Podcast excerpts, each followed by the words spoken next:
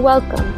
This is Gospel Light Daily, your daily program that lights the way of salvation through short gospel messages. It's a good day because we have good news for you. How were sinners in the Old Testament saved? Let me read for you three Bible verses.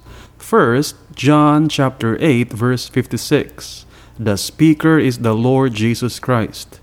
Your father Abraham rejoiced to see my day, and he saw it and was glad.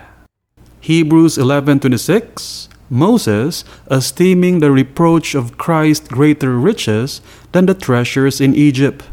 2 Timothy chapter 3 verse 15 and that from childhood you have known the holy scriptures the Old Testament which are able to make you wise for salvation through faith which is in Christ Jesus God in the Old Testament revealed to Abraham and Moses about the coming Messiah the Old Testament is sufficient enough to reveal information about the salvation that is in Christ. How were sinners in the Old Testament saved? They were saved in the same way people in the New Testament are saved faith in the Lord Jesus Christ. They all looked forward in faith to the coming Christ, and they were saved on credit, as it were.